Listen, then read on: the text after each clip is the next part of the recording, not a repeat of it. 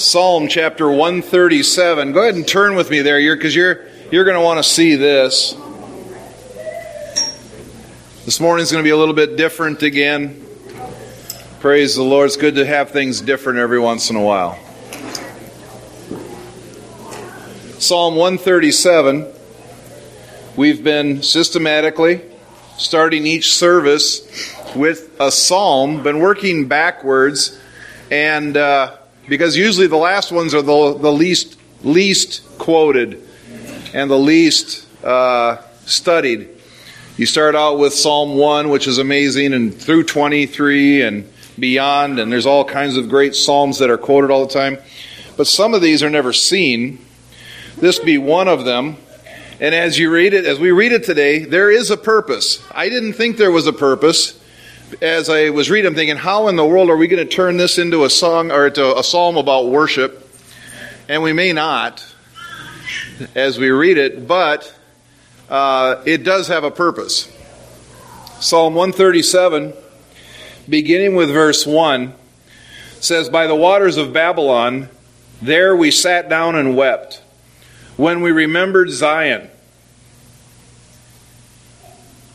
On the willows there we hung up our lyres, for there our captors required us song, and our tormentors mirth, saying, Sing us one of the songs of Zion. We shall, how shall we sing the Lord's song in a foreign land? If I forget you, O Jerusalem, let my right hand forget its skill. Let my tongue stick to the roof of my mouth. If I do not remember you, if I do not set Jerusalem above my highest joy. Remember, O Lord, against the Edomites the day of Jerusalem, how they said, Lay it bare, lay it bare, down to its foundations. O daughter of Babylon, doomed to be destroyed, blessed be he who repays you with what you have done to us. Blessed shall he be who takes your little ones and dashes them against a rock. As I was meditating on that scripture, and you don't want to do that too long, what came to me was gloom, despair, and agony of me. Deep, dark depression, excessive misery. If it weren't for bad luck, I'd have no luck at all gloom, despair, and agony of me.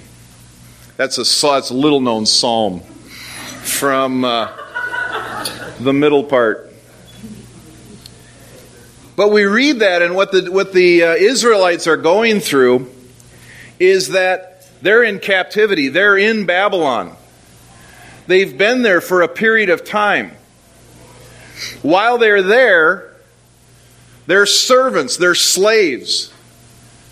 They're separated from their homeland. They're, they're slaves. They're being made to work against their will. They're being made to, to stay away from their home. Jerusalem has been destroyed. Their home has been destroyed.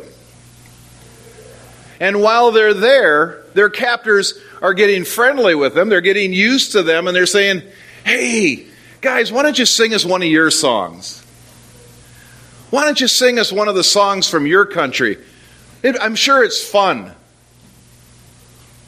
And these Israelites are saying, Really? You want us to sing one of our songs?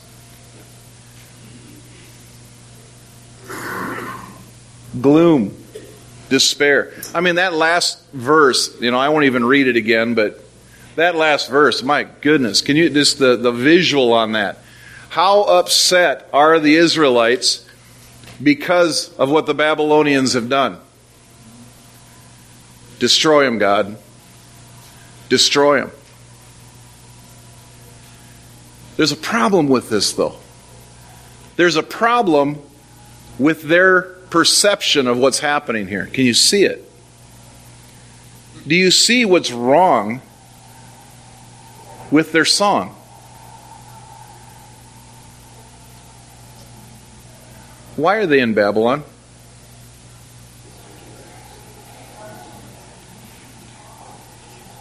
They're in Babylon because they're being punished. They're in Babylon because of sin. They're feeling sorry for themselves because, oh, it's so terrible.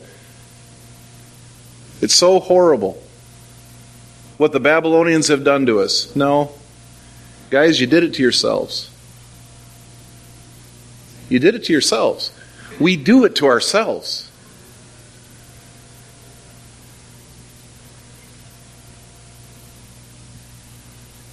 I said it was going to be a little different this morning.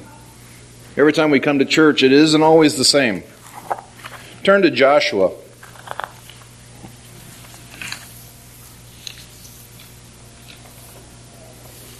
Joshua chapter 7.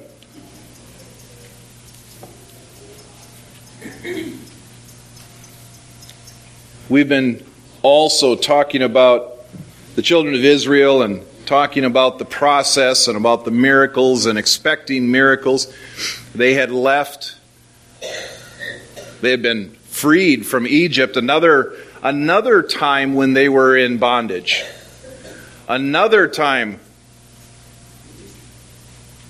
Yeah, uh, the, release the kids. Any kids that any kids that are planning on being we're not we're not we're going to do uh, communion at the end so the kids are going to do communion uh, in their classroom.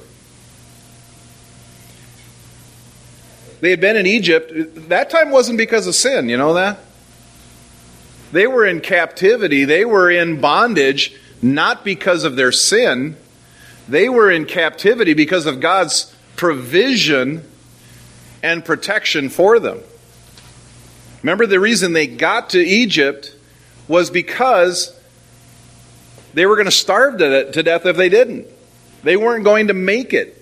And, and God led the 11 brothers and their dad to move there after God had sent Joseph ahead. Joseph had gone into Egypt as a slave. Joseph had gone in there as being sold by his own family. But God used that situation. So not every bad situation you end up in is because of your sin. There are times when things happen, it's because it's a process. We live in a world that's fallen, and, there, and the world has pain and suffering in it, and we're in the midst of this. And for us to experience pain and suffering is not the worst thing in the world. I, you know, I know that one's going to get a huge amen this morning. but there's times when it's tough out there, and it's supposed to be tough. It is tough. It's the world but He gives us grace through it. Now, I'm not talking about a lot of things that could pop into your mind because that's not what we're talking about. There are things that are, are, are there because of the curse. Sickness is because of the curse. We're redeemed from the curse. Poverty is not part of that's God's just trying to teach you something. Yeah, He's trying to teach you to knock it off, get out of there. Live differently.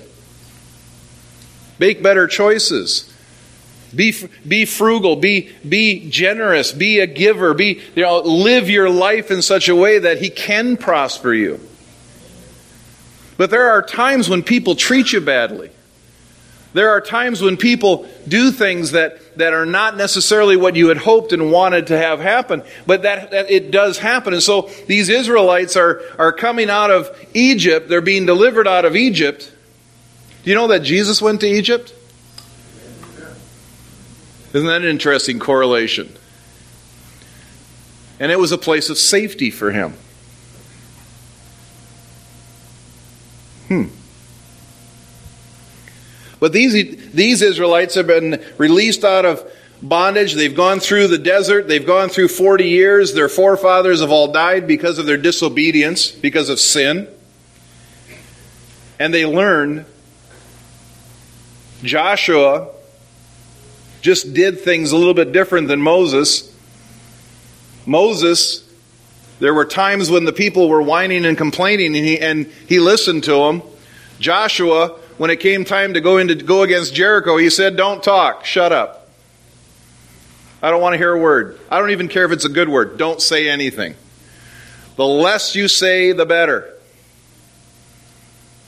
And they went in and they destroyed the oldest walled city in the world at that time. God destroyed it. They just obeyed. Remember we talked do we need to talk review what happened last week? Review the follow? No, I didn't think so. Nobody wants to be called up for that. So they have this victory. They have an amazing victory. They have a fantastic victory. It's wonderful. But what happens many times when we have a victory?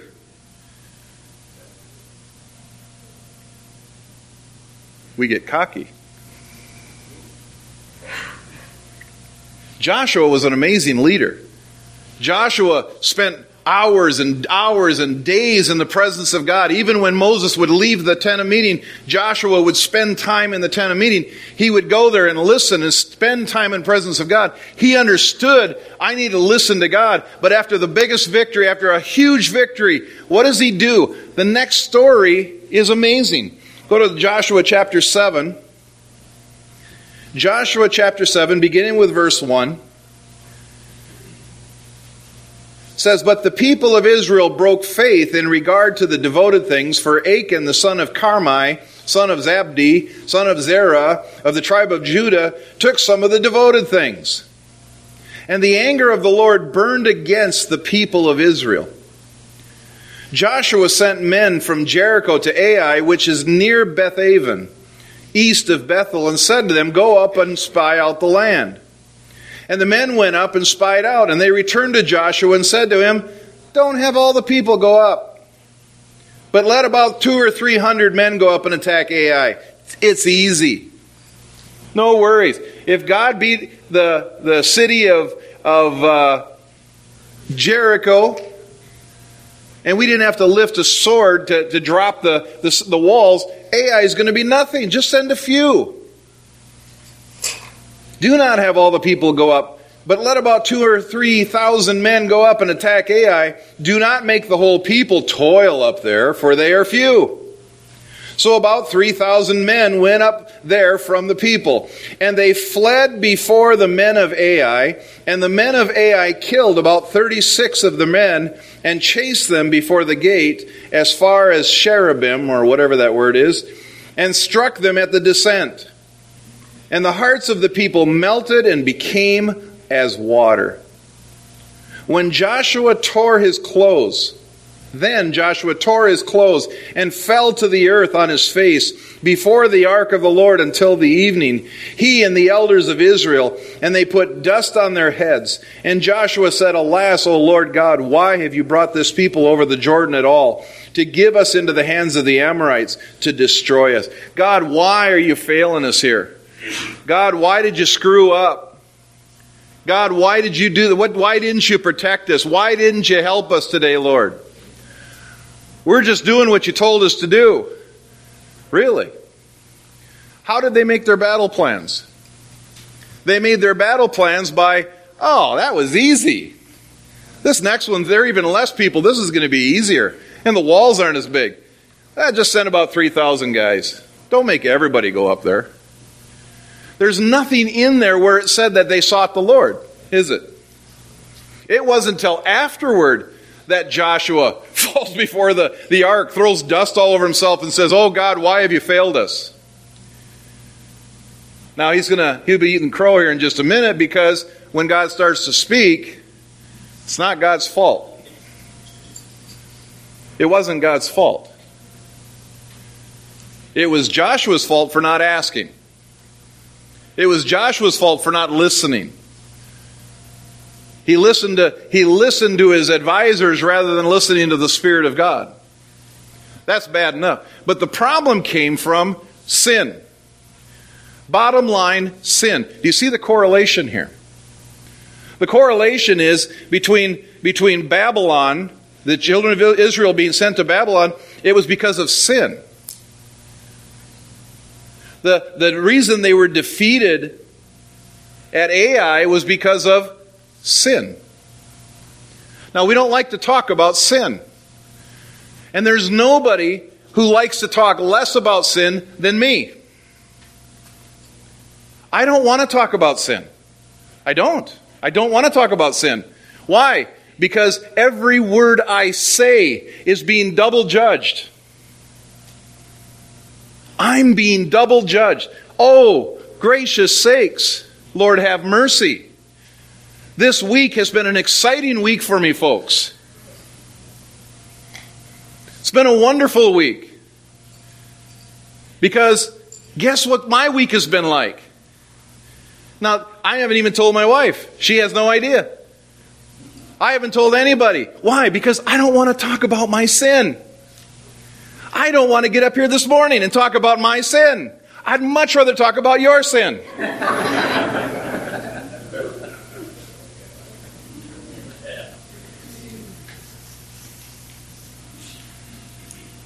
But if I don't talk about sin this morning, I'll be sinning. You see the problem I have?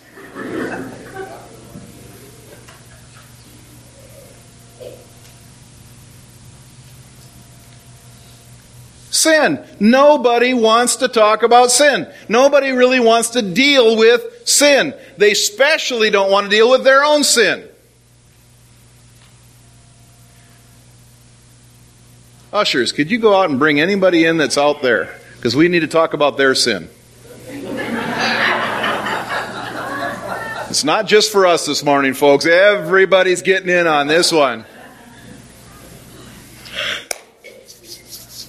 If I have to talk about my sin, then you get to talk about your sin with God or publicly. Anybody want to do that publicly right now? Just I'll do about like the verse says, he who has the cast the first stone.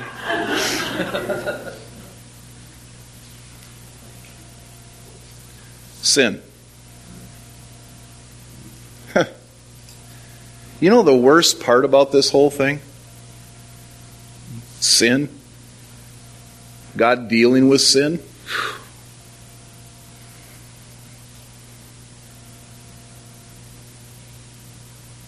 That He's so gracious about it. He's so gracious about it.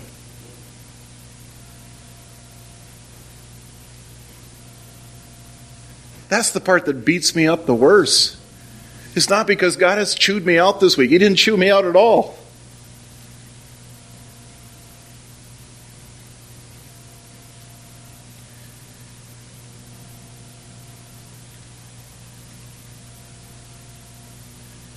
He's been gracious through it. And that hurts. That's painful.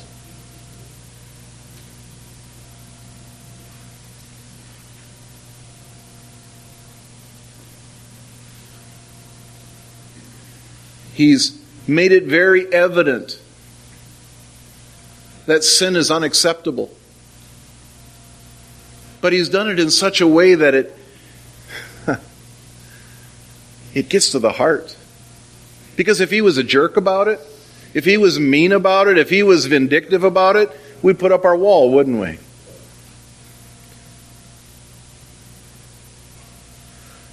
But when he deals with it from an aspect of love, there's no defense. There's no way to protect yourself. You can't put up the wall.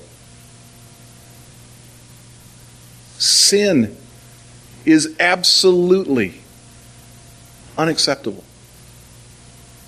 Any sin, any degree of sin, any level of sin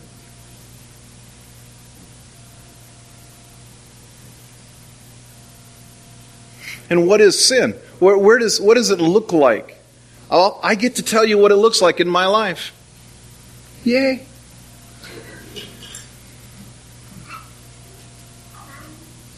It looks like pride. It's the same, same sin that the Israelites displayed, the same sin they laid out. Achan, the guy who stole the gold, said, Yeah, well, I deserve this. I, I worked hard here. And, and all this gold and these, you know, this gold's going to go right into the treasury. And, you know, have you seen how much gold is going into the treasury? I mean, tons of gold are being ransacked out of this place. They're not going to miss a couple of shekels here and there. And I deserve it. I deserve this sin. I, I need this gold. I need this sin. That's pride. Anytime what I want and what I need gets placed above, above what God said, it's sin. I deserve to make this choice. I deserve to have this attitude. I mean, God understands I have needs. he did understand. You have needs, you have need of a Savior. And He took care of that. But man, we're selfish. I'm selfish. I am so selfish. As a human being, as an individual, as a person, I'm a selfish human being. Because I, I should be allowed this attitude. I should be allowed this luxury. Now, I'm not talking about things. I'm talking about, oh God, just let me have this one. This, you know, this, you know, it's not hurting anybody. Nobody knows because it's happening up here. It's happening right up here and nobody's going to ever know. See, I can, I can, I can do this and it doesn't hurt anybody. Yeah, it does. I mean, what's a couple of pieces of gold stuck underneath my tent? What does that matter? Well, it cost 36 lives to begin with, and the lives of you and your whole family. That's what it cost. Because they were destroyed. God, God told them, single those guys out, they're done. Yeah, his kids, his grandkids. The whole group suffered because of his sin.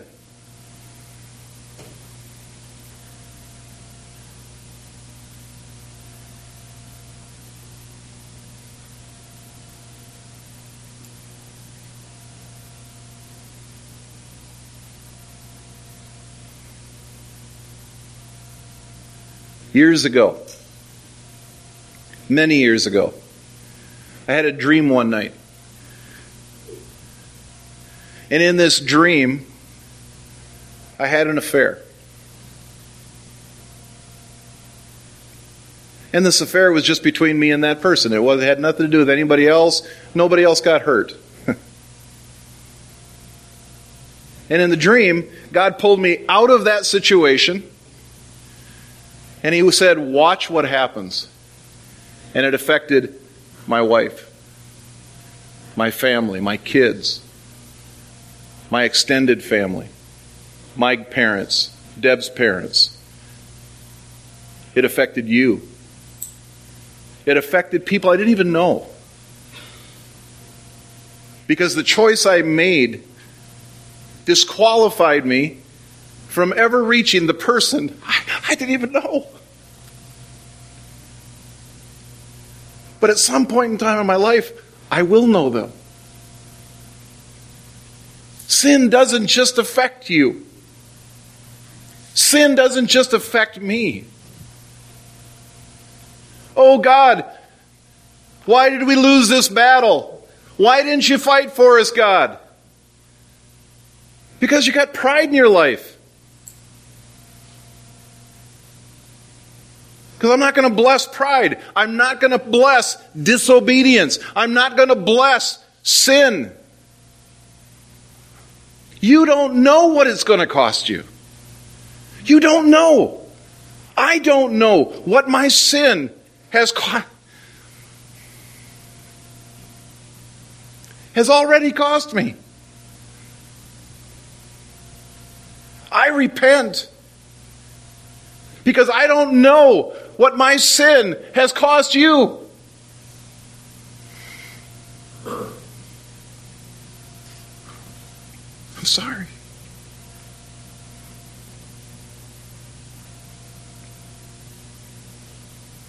Now, I didn't have an affair, just in case you were thinking this was a big build-up.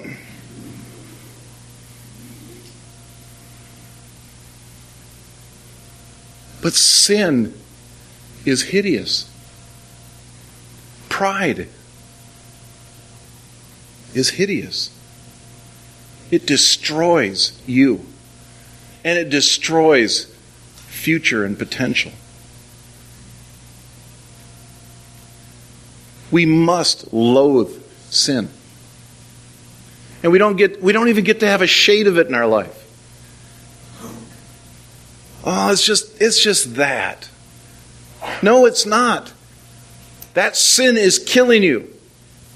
And the more brazen you are about it, yeah, well, there you go. At some point in time, the Bible says, you'll get hardened to it and you won't even see it anymore.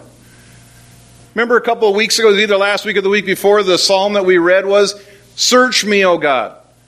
See if there's any wicked way in me. Why does he haven't asked that question? The reason being is he's become hardened to it. He doesn't even see it anymore. What in our lives is hardened to God and we don't even see it anymore?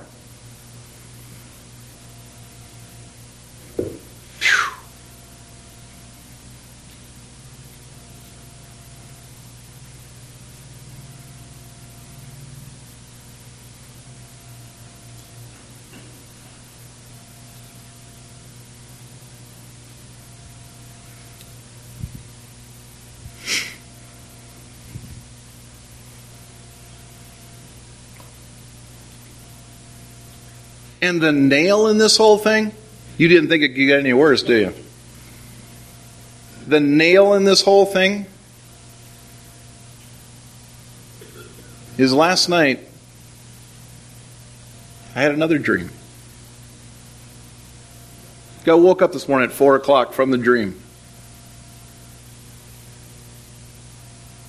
And the dream was what's coming. It's glorious. It's glorious. I'm not, I'm not at liberty to share it. I, I just can't. I don't, because I, I know it's not for that. The reason is, is what I saw was,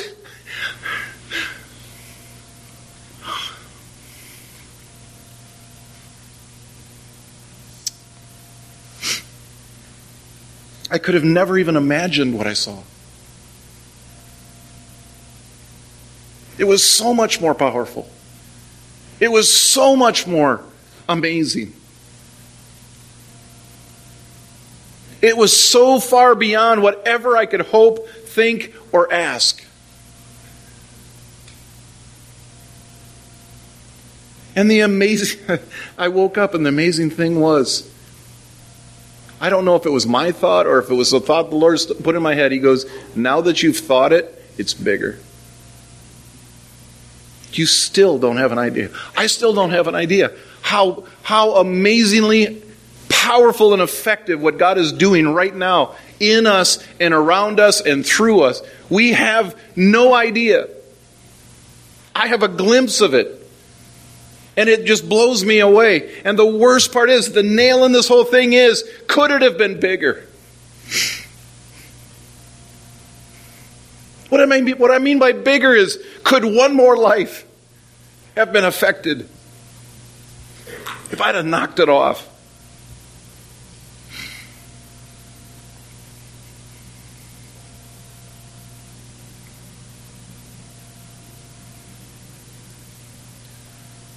In World War II, Schindler, everybody's heard of Schindler. When we were in when I was in Poland the last time, we went through his through the museum in the factory that he owned in Krakow.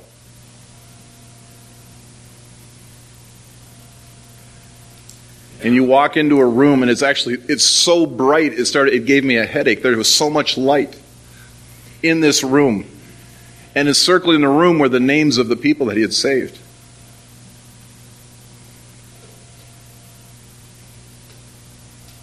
The magnitude of the lives that he had touched through that process of, of, of basically buying them out of the death camps.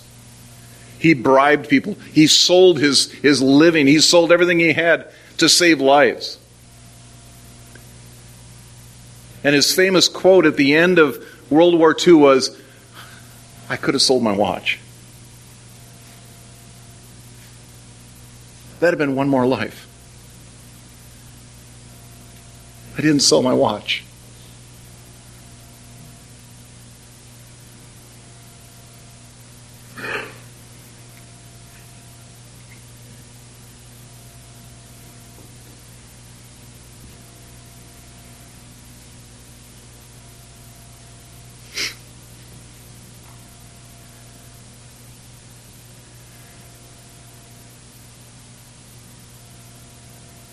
in the Old Testament when people sinned,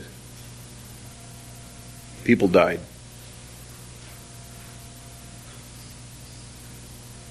In the New Testament, when the power of God was being poured out and people sinned, people died.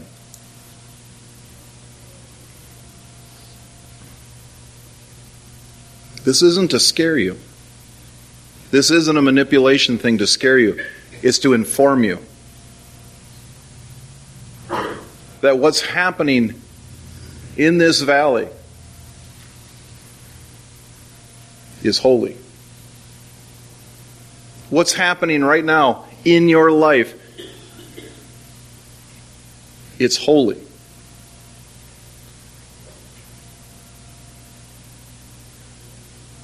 And that puts the fear of the Lord in me.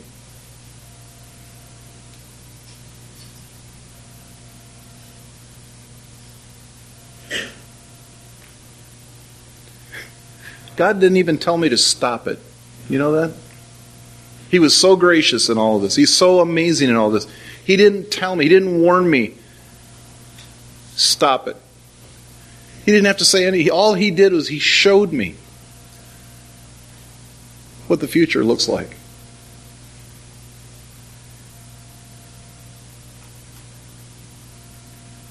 And the, the, the, the holiness of it, the awesomeness of it, has driven me to my knees.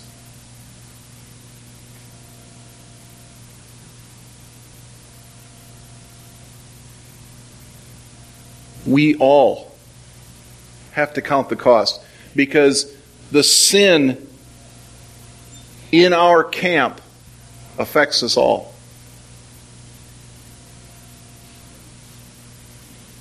Like I said, my sin affects you. I don't know what to level, I, to what level. I don't know to what degree.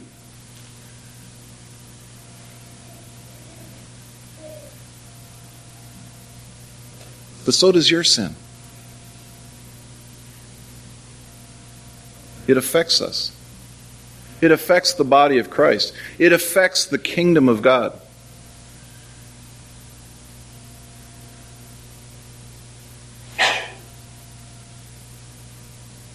And I don't want one person to be blocked off from the grace of God because of me.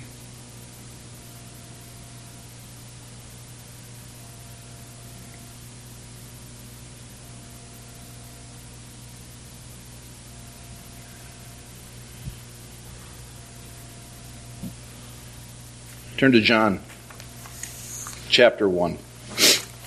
While I'm doing that, worship team, why don't you come on up? Get ready.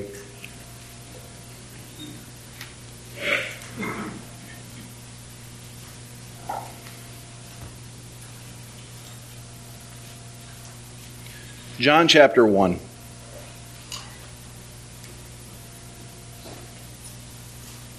Beginning with verse 1. Because right before I woke up this morning,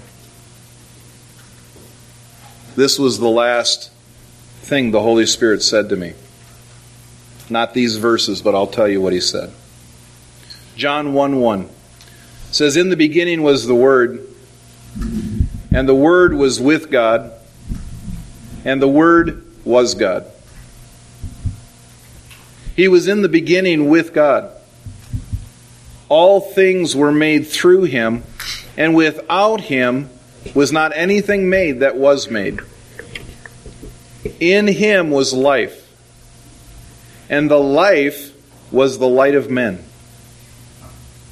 The light shines in the darkness and the darkness has not overcome it. There was a man sent from God whose name was John. He came as a witness to bear witness about the light, that all might believe through him.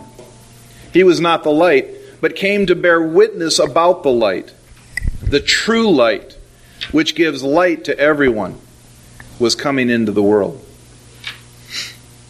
He was in the world, and the world was made through him, yet the world did not know him. He came to his own people, and his own people did not receive him. But to all who did receive him, who believed in his name, he gave the right to become children of God.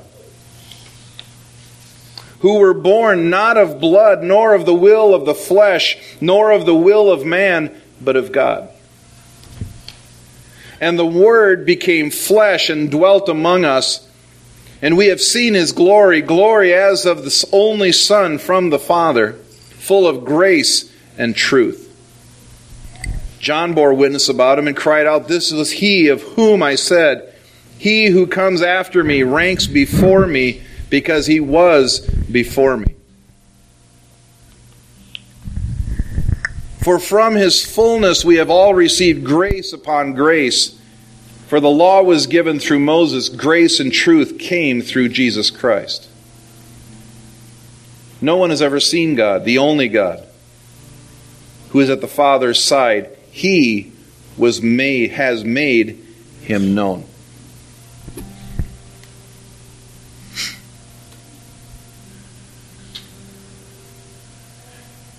It's all about the word, folks. It's all about the word.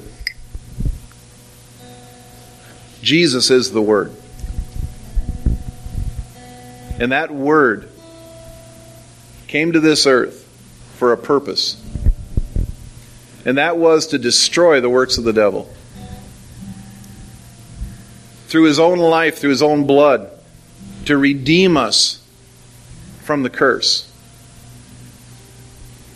It was through his obedience. through his obedience. Disobedience is sin. It was through his obedience, even unto the cross that he laid down his own life and died for us. Ushers, why don't you prepare them?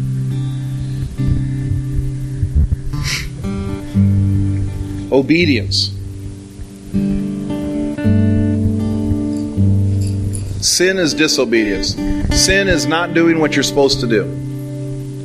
It's also not or it's also doing what you're not supposed to do. Obedience is life. Not obedience to me, not obedience to my rules, not obedience to anybody's rules other than the words. Allowing the word to rule and reign in your life.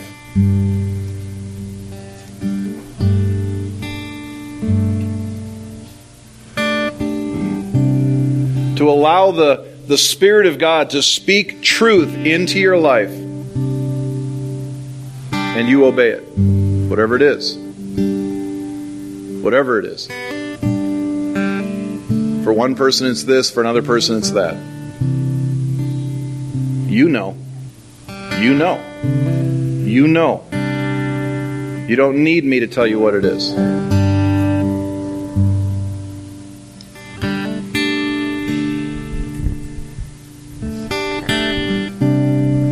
Through his obedience to the cross, he lived his whole life sinless. And then he went to the cross, and the night the night before he was before he died, the night he was be- betrayed, he was having a meal with his servants, his disciples, and it says that he broke the bread. And he said, This is my body broken for you. When they tried to stop the guards, he says, I'm laying my life down willingly, guys. Stop this. And he went with them willingly. He said, Why did you come at me with clubs and, and, and spears? I'd have walked, I'd have walked there by myself. Obedience. Ruthless, ruthless obedience anything less is sin. Father, forgive me. Forgive me, Father.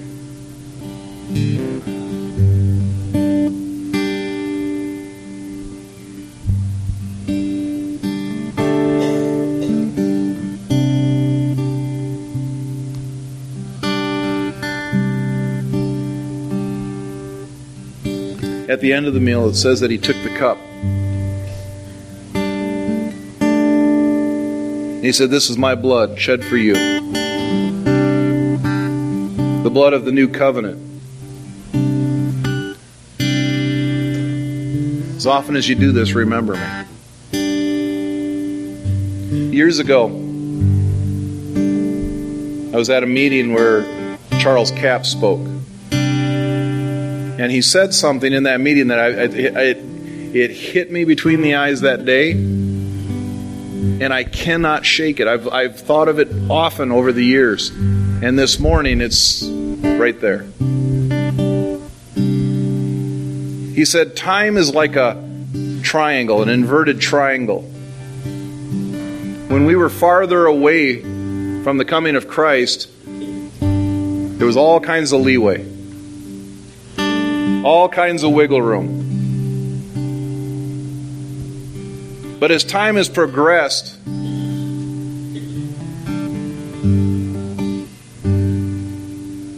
it's narrowed. I'm telling you, folks, there's no wiggle room left.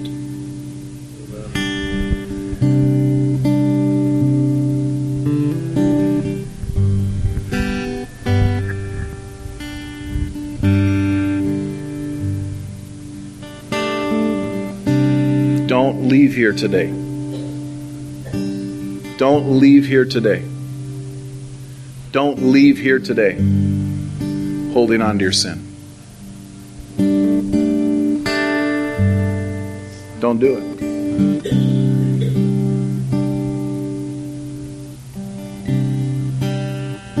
Whatever you have to do, whatever it is,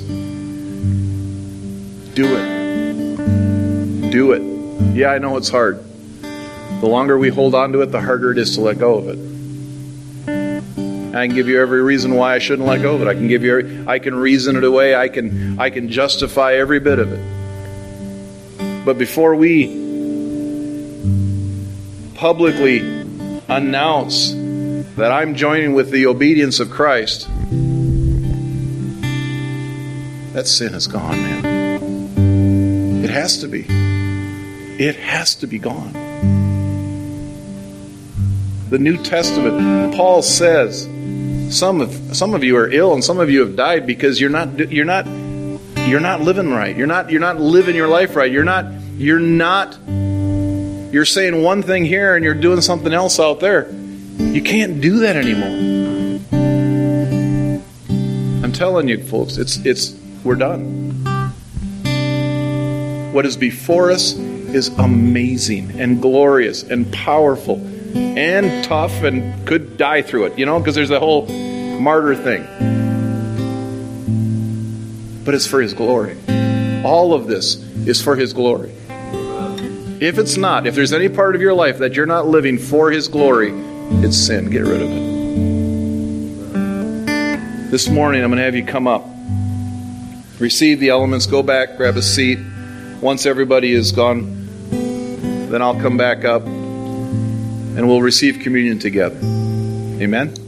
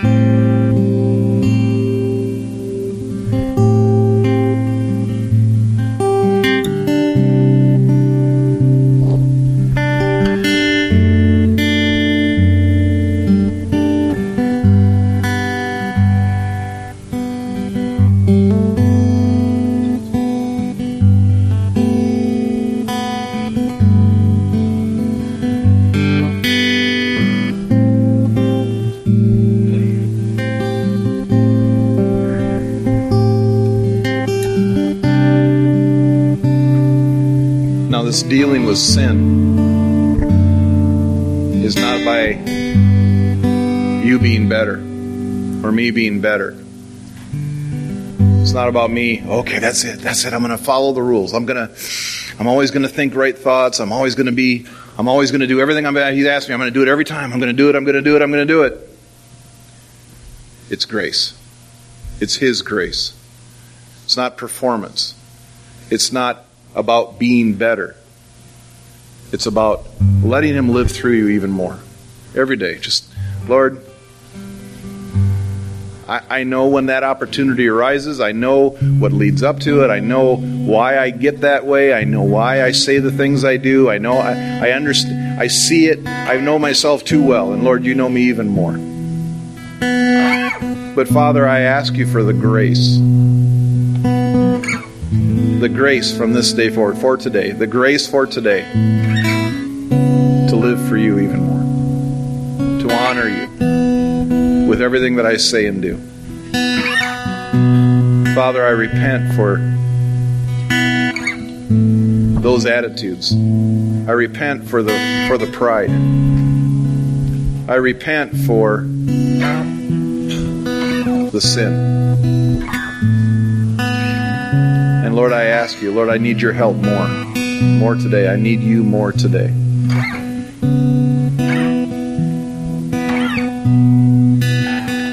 Father, I thank you that you made a way where there really is no other way.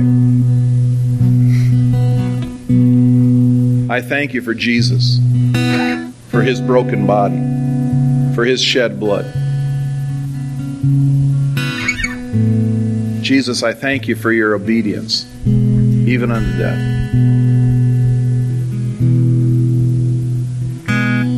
Holy Spirit, I thank you for empowering me to live this life. Because, Lord, I can't do it myself.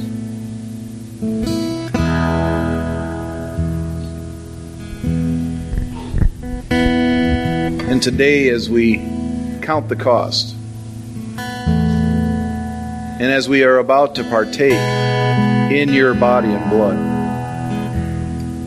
aligning ourselves with you, your death, your burial, your resurrection.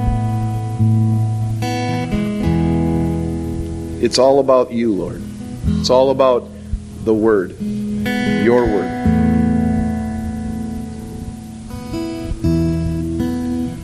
Father, I thank you that we could do this, we can walk this out as the body of Christ. And Lord, we do again truly remember you today. In Jesus' name, amen. Father, we do renew our commitment, or renew our love for you this morning. Father, we do love you. We thank you so much for life. We thank you so much for Jesus. We thank you so much for the Holy Spirit. And we say this morning, Lord, your will be done. Your will be done in my life, through my life for your glory. We praise you for it, Father, and we thank you that it is only possible because of what Jesus did. Thank you, Lord. We do honor you this morning. In Jesus' name, may be seated.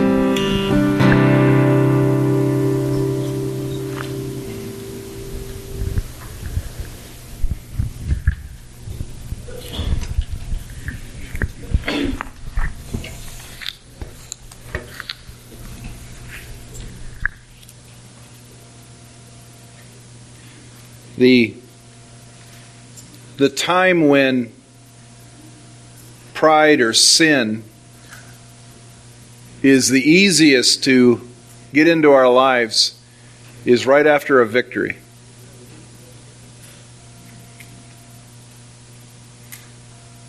The Israelites had just defeated Jericho and they were like, yeah, We can do this. And they could. God had already told them He was going to, and that He would, and that, that they were going to be able to succeed all the way to the end. But pride got in. For me, I've noticed that when I'm so when, when when I have fallen the hardest, when I've when I've been humbled the most is right after a victory or right before one to keep our hearts right. The victory is ours. Amen. Amen. So everybody can relax.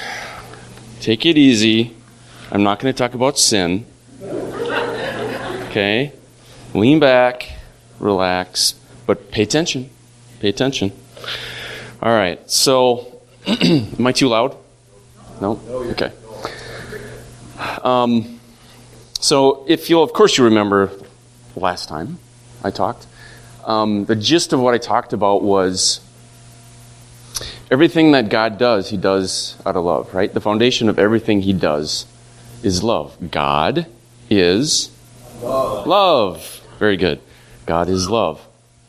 So, continuing with that thought, um, I want to talk today about God in His love has created a system by which, if we if we understand it and we operate in it, He will supply every single one of our needs. Okay. So Genesis one verse twenty nine. And God said, See, I have given you every herb that yields seed which is on the face of all the earth. And every tree whose fruit yields seed, to you it shall be for food. And Genesis 8:22. While the earth remains, seed time and harvest, and cold and heat, and unfortunately winter and summer. Don't you wish it said spring and summer? Winter and summer, and day and night shall not cease. Okay? So, seed time and harvest, sowing and reaping, will not cease. So, we see from these scriptures that our natural, our natural food is provided through seed time and harvest, sowing and reaping. Okay? But we can see from other verses in the Bible that every single area of our life is impacted by sowing and reaping. Galatians, Galatians 6, verse 7. Do not be deceived. God is not mocked. For whatever a man sows, that he will also reap. Okay? So we see that what we reap depends on what we sow. We can also see that how much we reap depends on how much we sow. 2 Corinthians 9, verse 6. But this I say, he who sows sparingly will also reap sparingly. And he who sows bountifully will also reap bountifully. Okay, now this is just a handful of the scriptures about sowing and reaping that exist in the, in the Bible. There are hundreds of verses throughout the Old and New Testament that talk about sowing and reaping. And it's obvious it's an extremely important part of our lives. It's, it's an extremely important part of how God gets us our needs met. Okay? So it's important then that we understand it, right? And that we operate within it. So, just quickly here, what we need to understand is where the responsibilities lie. Okay? 2 Corinthians 9, verse 10. Now may he who supplies seed to the sower and bread for food supply and multiply the seed you have sown and increase the fruits of your righteousness. Okay, so who supplies the seed? Now may he, capital H, who supplies seed to the sower, God. Okay, who sows the seed? We do. Now may he who supplies seed to the sower and bread for food supply and multiply the seed you have sown. Okay, so after you sow it, who multiplies it? God supply and multiply the seed you have sown. Okay. Now, this is where a lot of us have missed it. Who reaps? Who brings in the harvest? Whose responsibility is that? It's ours. A lot of people, I think, are waiting on God to bring in the harvest. But look at the farmer, okay? God provides him the seed. It's the farmer's responsibility to sow it. God multiplies it when it's in the ground. But the farmer doesn't wait for God to bring it in. Right? It's the farmer's responsibility to bring in the harvest. So that's I'll I'll be able to get into a little bit more depth in that in in the coming weeks, but the key thing that I want everybody to understand as we're talking about tithes and offerings in the weeks in, in months ahead is that tithes and offerings occur within the context of sowing and reaping, within the framework of sowing and reaping. So sowing and reaping is you know the foundation behind tithes and offerings. So it's a very we need to we need to keep that in mind as we talk about tithes and offerings. Amen. You guys ready? Okay, let's pray. Father God, I thank you for your love for us that you have set up a system of sowing and reaping by which every single one of our needs can be met. It's a system that always works. Father God, we, we thank you so much for that. And Father God, I thank you that the, the seed that is sown today, that you multiply it. You are multiplying it. And you are bringing it back as a harvest into the lives of those, of those that sow it. We thank you for that in Jesus' name. Amen.